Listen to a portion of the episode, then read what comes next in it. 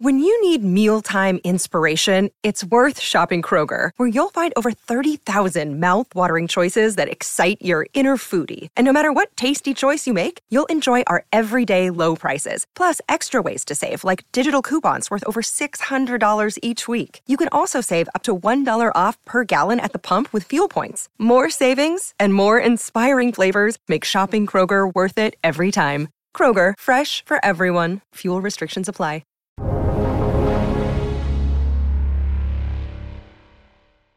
Hello, welcome to the Real Vision Daily Briefing. It's Tuesday, January 4th, 2022. I'm Maggie Lake, and here with me today is Tony Greer, editor of the Morning Navigator. Hey there, Tony. How are you, Maggie? Happy New Year. Yeah, same to you. Happy New Year. 22 is uh, certainly going to be action packed. We've seen that already in the first couple of trading sessions. Another interesting mix of news today. Some of yesterday's winners were today's losers, right? Tech stocks down, the NASDAQ, the biggest loser of the major uh, indices down about a percent, actually over a percent. The S&P 500 did hit a new intraday high earlier, but couldn't hang on as we saw that tech selling the yield, meanwhile, on the U.S. 10 year uh, Treasury edged up to 1.66% after the Labor Department reported a record number of people quit their jobs in November 4.5 million. And oil rallied with Brent above 80 and WTI at about $77 a barrel. Um, Tony, going to do something a little different today and start off with a question because uh, we got we have a great one from Goncalo on the exchange. I apologize if I'm mispronouncing your name, but um, they're asking Do you think that energy is up because maybe big hedge funds are deleveraging? And as they were long tech, short cyclicals, maybe that's short covering that's behind this? Or do you think it's the beginning of a big rotation year? What, what do you think about that, given the action we saw today in the market? That's a great setup for today's uh, market action, actually, Maggie. You know, we're seeing a massive rotation today into natural resources out of technology, as you said, in terms of the energy question, the oil question. Um, yeah, it could be. There's certainly some leverage, uh, excuse me, some measure of uh, portfolios out there that are probably short some of the cyclical stuff like commodities, WTI, expecting a more deflationary scenario and probably still left over from the last 10 years a lot of technology on their pad right? So you know when you come out of the gates in 2022 and the break even 5 year makes a statement like it did yesterday breaking above all major moving averages you know closing on the highs really really um, continuing to be that beacon of inflation for the markets that it's been that kind of set the tone for me yesterday, right? That that was a significant move. Two year paper once again goes bidless while five years break evens are breaking out. We touch 80 basis points in the two year. As you astutely point out, we're at 170 in the 10 year now. Yields looking like they can break even higher. Um, so yeah, the market is telling us right now that it's expecting that inflationary environment to follow through from last year, which is really a story about, you know, it's a commodity story. You know, it really is, Maggie. We've seen a lot of strength underneath the commodity markets, and they keep bubbling up every time we have a de-risking. So yeah, I think that um, traders are starting to get positioned, whether it's for the first quarter or for the whole year. They're piling into natural resources today. That's for sure. So this feels like it has some staying power because I think that uh, you know, when they're asking that, they're kind of wondering, is this a beginning of the year, just kind of temporary repositioning? You see this this rotation trade as something that has staying power? Oh man, I think it's going to be with us for a while, and I think it can get violent at times. Maggie, I really do. I mean, if we look at the tape today, I've got enough evidence of you know there's there are as many two and three sigma breakouts in natural resources as there are two or three sigma breakdowns in technology right so these hmm. are when i see major magnitude moves like this it tells me more that we're at the beginning of a new paradigm rather than the, than at the end of one so when i look up today and i see you know at the top of my leaderboard we've got john deere that just came out with an autonomous um, tractor up 6% today. Then we've got financials, JP Morgan and Bank of America up on the top of the leaderboard. We've got Halliburton and Schlumberger in the oil services space. We've got ExxonMobil and Oxy in the E&P space, Morgan Stanley, XLF. These are all two sigma breakouts. And I think that this is going to set the tone here because on the other side, most importantly, be, in addition to there being large magnitude moves on the downside in technology, mm. these moves are doing some serious technical damage. Like these are not two or three sigma moves to the downside that I want to stand there and catch the falling safe. Mm-hmm. right? When I look across these names, Shopify, Cisco, Snapchat, Twitter, the social media sector, right? A lot of this is undoubtedly part of Joe Rogan's media revolution that's taking place outside of our door right now. But a lot of it is that rotation out of technology. And like I said, these stocks are dangling into new lows. These aren't falling back into support, they're not consolidating. They are taking the message from the natural resources tape and from bond market based inflation expectations and saying, for now, we're out of here. Yeah. I, I, think that I think that portfolio managers, after the last 10 years of being positioned really heavily for deflation and then getting bailed out at the end of last year with the, you know, we had that big Omicron sniffles dip uh, right after Thanksgiving mm-hmm. weekend that everybody panicked over. There was a lot of de risking. We saw it right in front of our face, big tick index prints on the downside, a lot of stress in the markets we spent spent you know the last couple of weeks of the year with the VIX around 25, 30, and that that was really people just saying, okay, we've got to lighten up this uh, rotation here. So now we're seeing the exact opposite of that, getting right back into that natural resources led type of movement.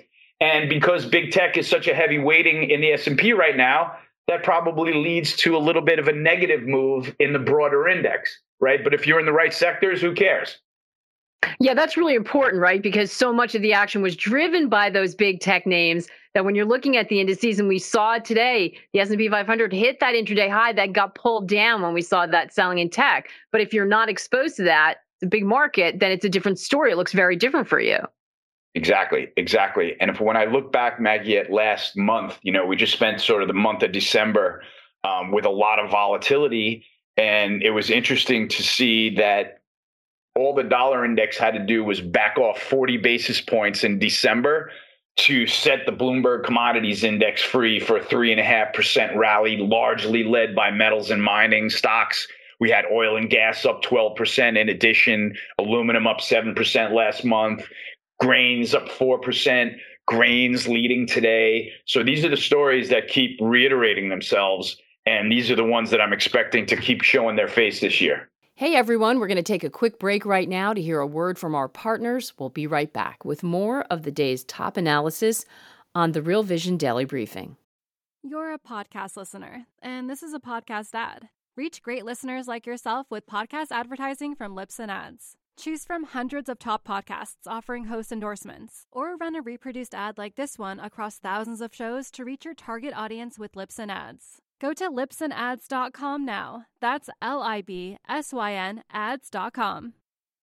I'm, I'm glad you brought up metals. I, I had the chance to sit down with Peter Brandt of Factor, who talked about his outlook uh, for 2022, including his forecast. We hit pretty much every asset class, uh, including precious metals. And he said something really interesting about silver. Let's have a listen to that. You know, of all the markets that I trade, I'm most constructive on silver, as a matter of fact. My biggest position right now, not counting real estate that I own, live in, rent, uh, not counting kind of retirement equity positions, not counting a pretty good chunk I, ha- chunk I have in Bitcoin is in silver. I really like silver. Silver has come out. If you look at the chart of silver, you look at a weekly or monthly chart of silver, you know, we emerged back in early 2020 from a big base. Uh, silver prices are cheap. You know, we were at $50 silver back in the 70s. We're at $50 silver back in the 90s. You know, we're at silver right now. We're in the 20s. We're in the mid 20s. I think silver goes to 30 this year, possibly to 50 next.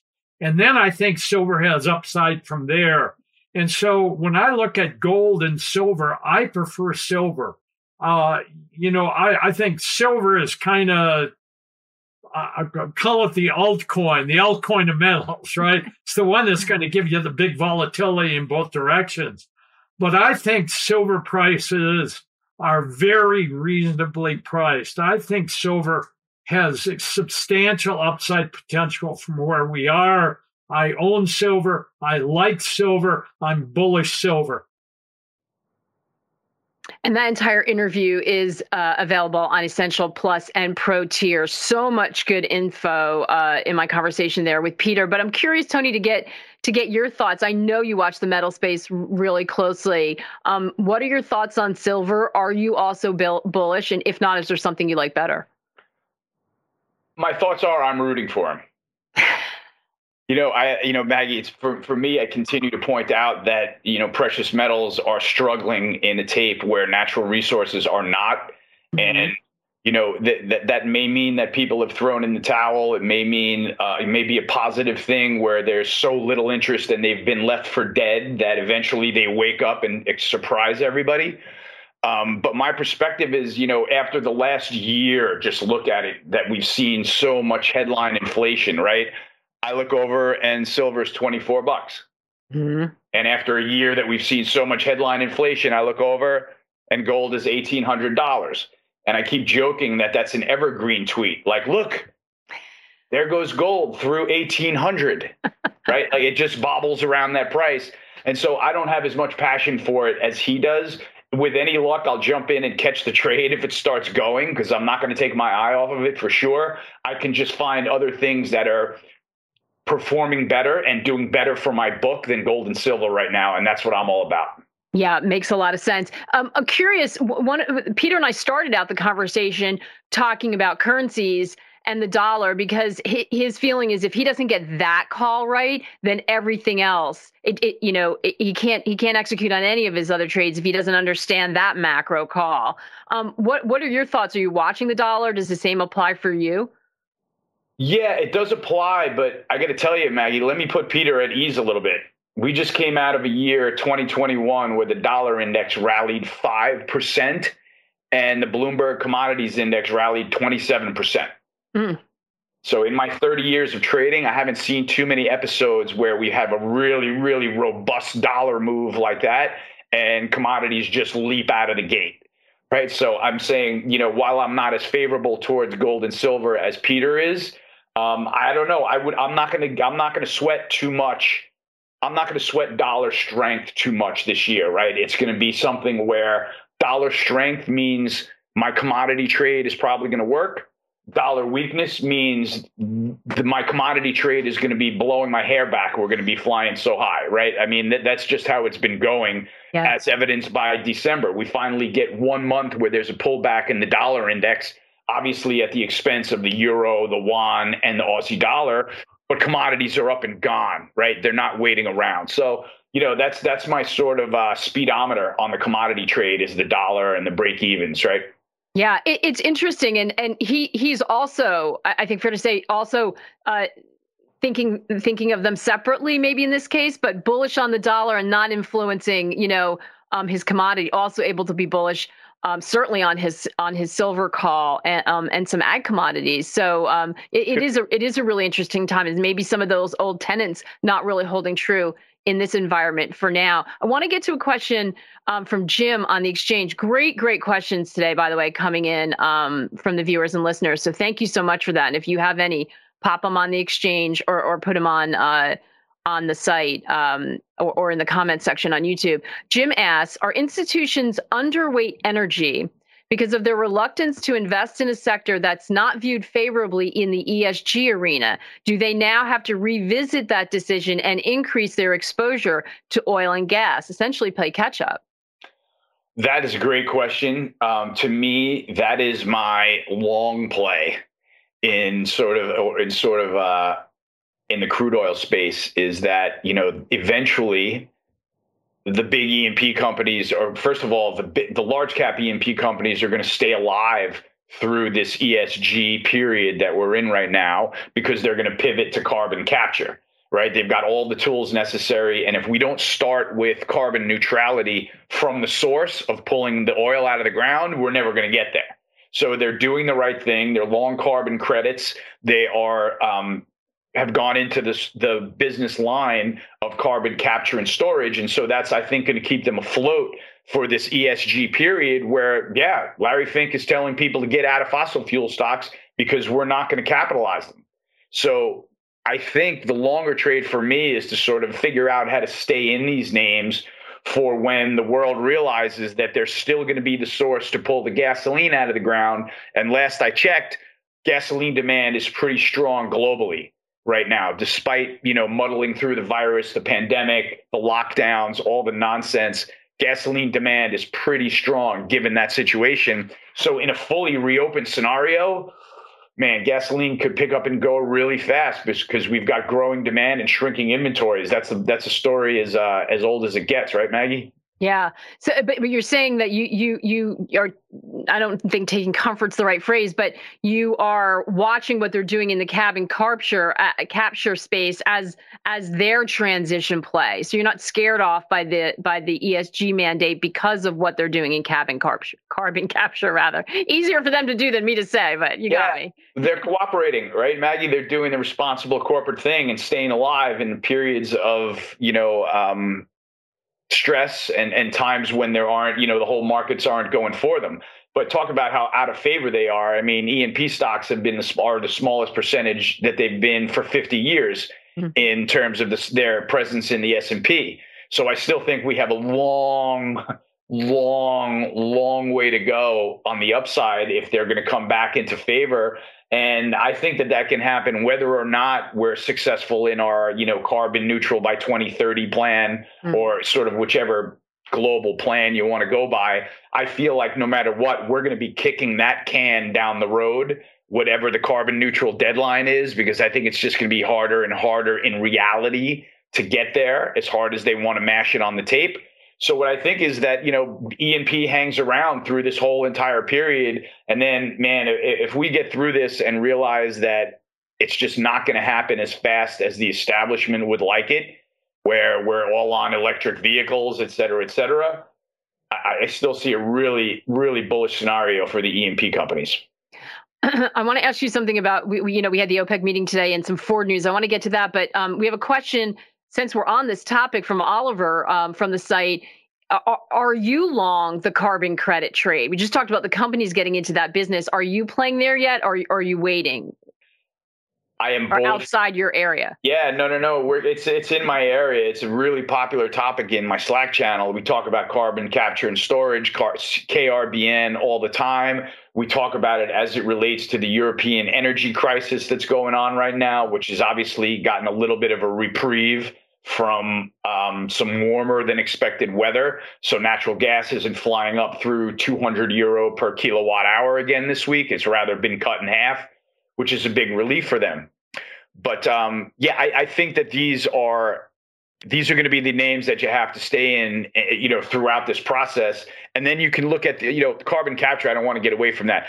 It's a tricky, tricky trade, Maggie. Right? Mm. In in in looking at it from thirty thousand feet up, seeing how there's still a humongous balance of industrial companies that have to go carbon neutral it's hard to think that the KRBN carbon credit ETF can back off much.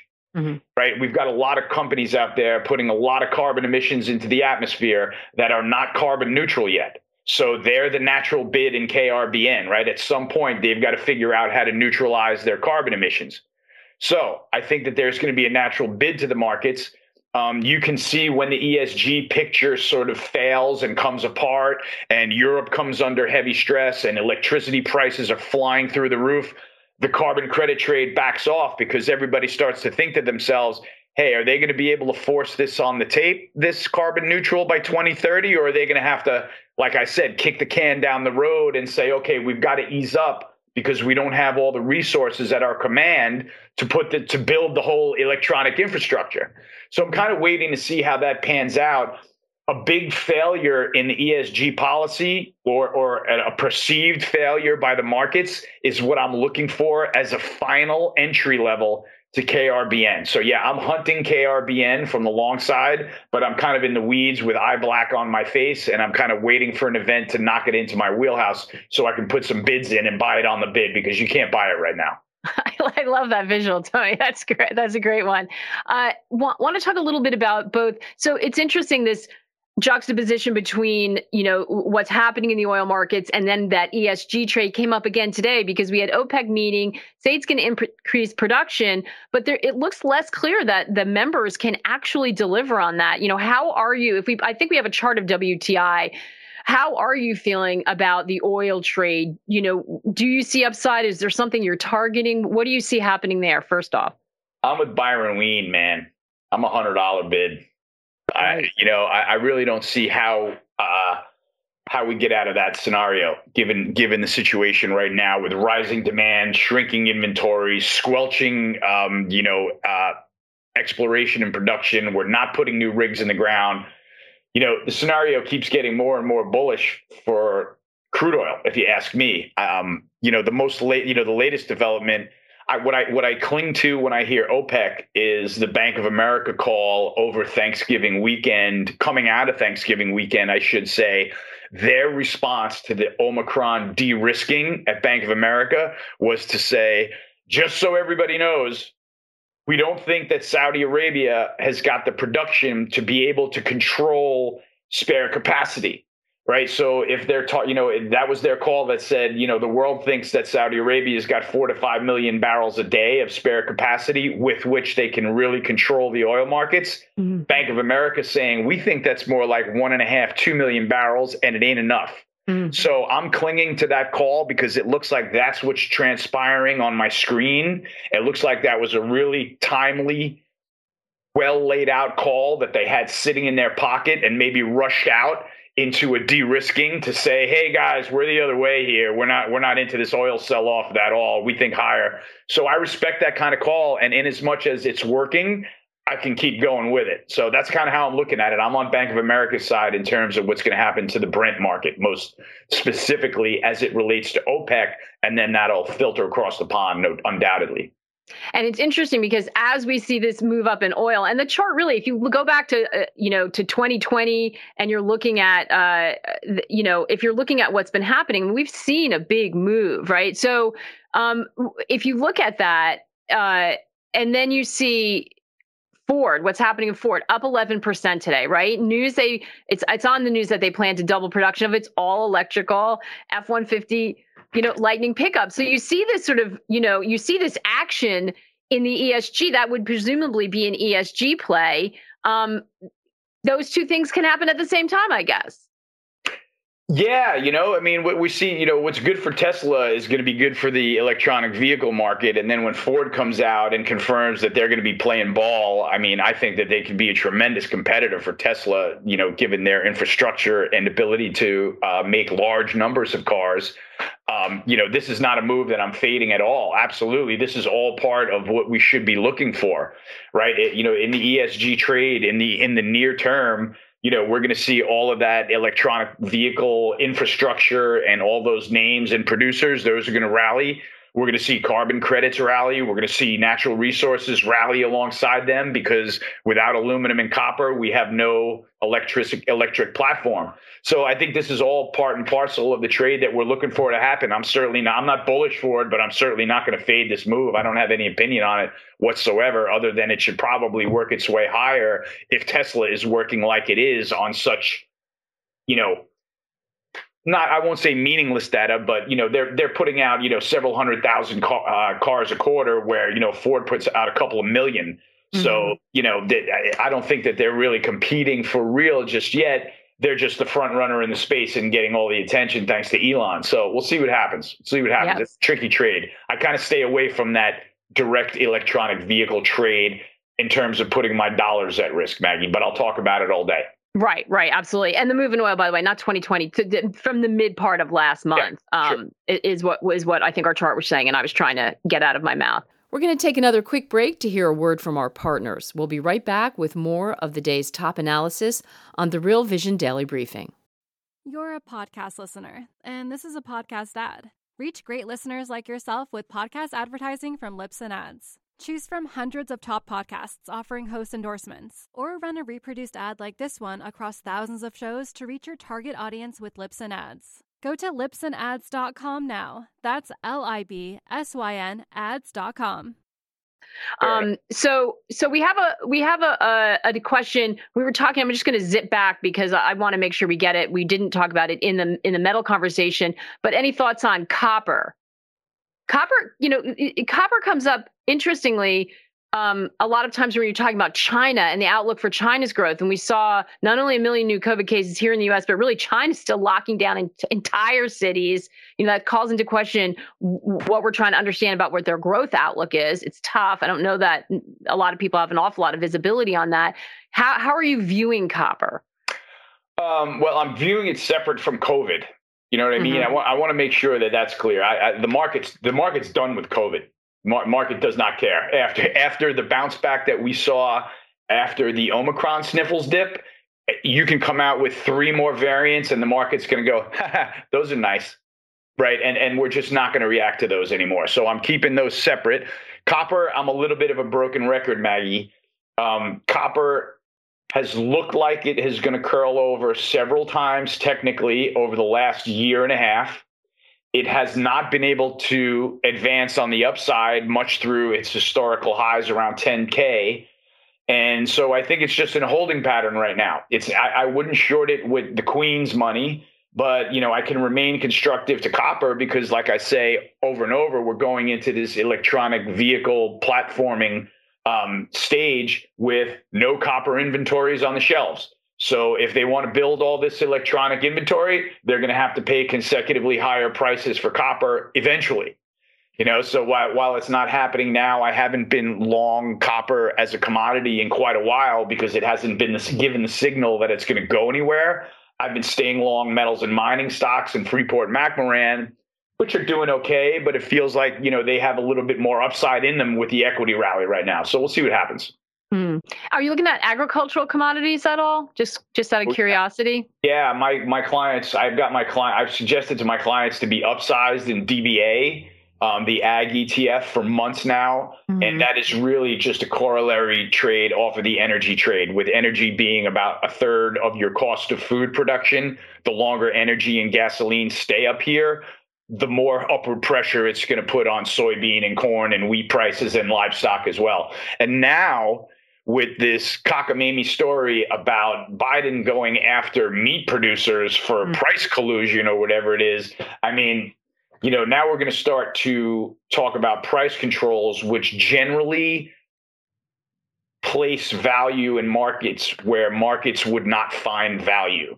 So trying to sort of put a cap on livestock or a cap on cattle prices or a cap on um, live hog prices is something that is usually going to backfire in the face of the person that's implying those price caps. So you know, I'm I'm not looking forward to how this is going to play out. This this to me rhymes with Barack Obama boarding the coal industry and sort of turning the lights out. So I'm a little bit nervous about what's going on in the cattle markets right now. Yeah, that that came up. That's come up in some of our meetings, and um, and came up in my conversation with Peter Brandt as well. Um, not not the policy as much, just just outlook for beef. Um, we I don't I, I don't know if you're watching this. It's a, a sort of niche question. I'm going to throw it out. Uh, uh, it's from Noah on the exchange. In reference to your ESG and resource views, any thoughts on the recent Rio Tinto acquisition of the lithium mines in South America? Is that something you're, that you're that's on your radar? Um, vaguely, I saw the headline go by. You know, Rio is one of the members of one of the ETFs that I'm long, so that helps. Um, you know, I'm not. I, I don't really drill down into individual names unless I'm a specialist in it, mm-hmm. Maggie. So that certainly sounds like the right strategic play right? To to get your hold on some, get your hands on some lithium production as we head into the electronic vehicle play. Yeah. You know, maybe, maybe sort of streamline some of those operations, maybe make them a little bit more economically friendly. Um, you know, dress them up a little bit, and and maybe we can keep going down that road.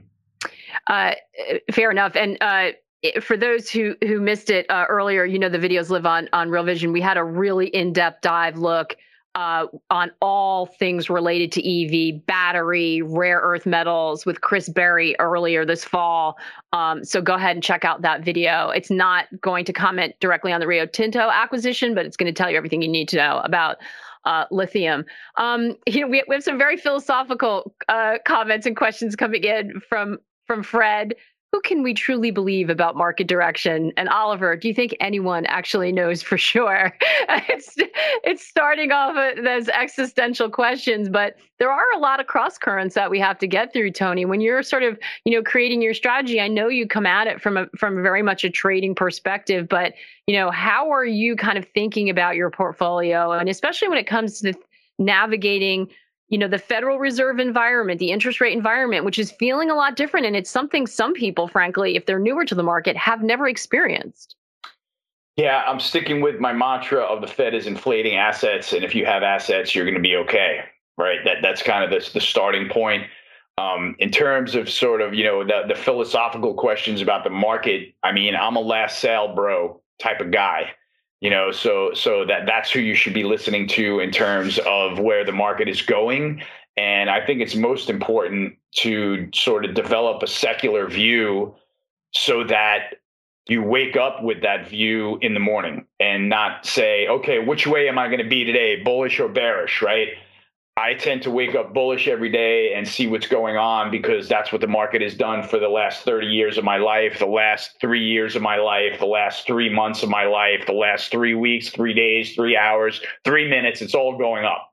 So that's why I wake up bullish every day. And I think if you establish, decide where you want to be, I'm not telling you you have to wake up and have the same view as me, but I think if you wake up with that view, that gives you the freedom to say, oh, stocks are coming off. That's great for me because I'm bullish. I get to buy them.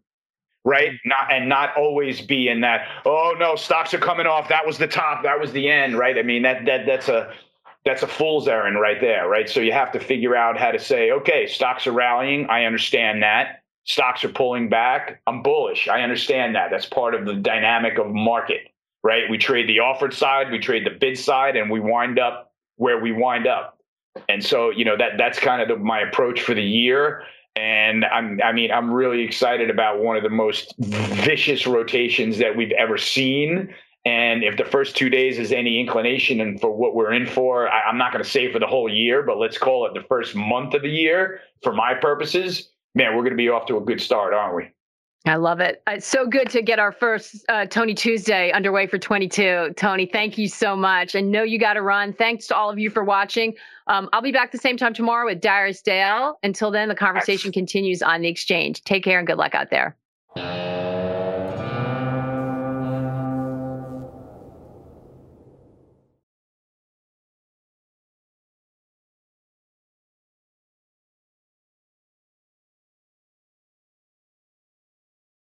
You're a podcast listener, and this is a podcast ad. Reach great listeners like yourself with podcast advertising from Libsyn Ads. Choose from hundreds of top podcasts offering host endorsements, or run a reproduced ad like this one across thousands of shows to reach your target audience with Libsyn Ads. Go to libsynads.com now. That's L I B S Y N ads.com.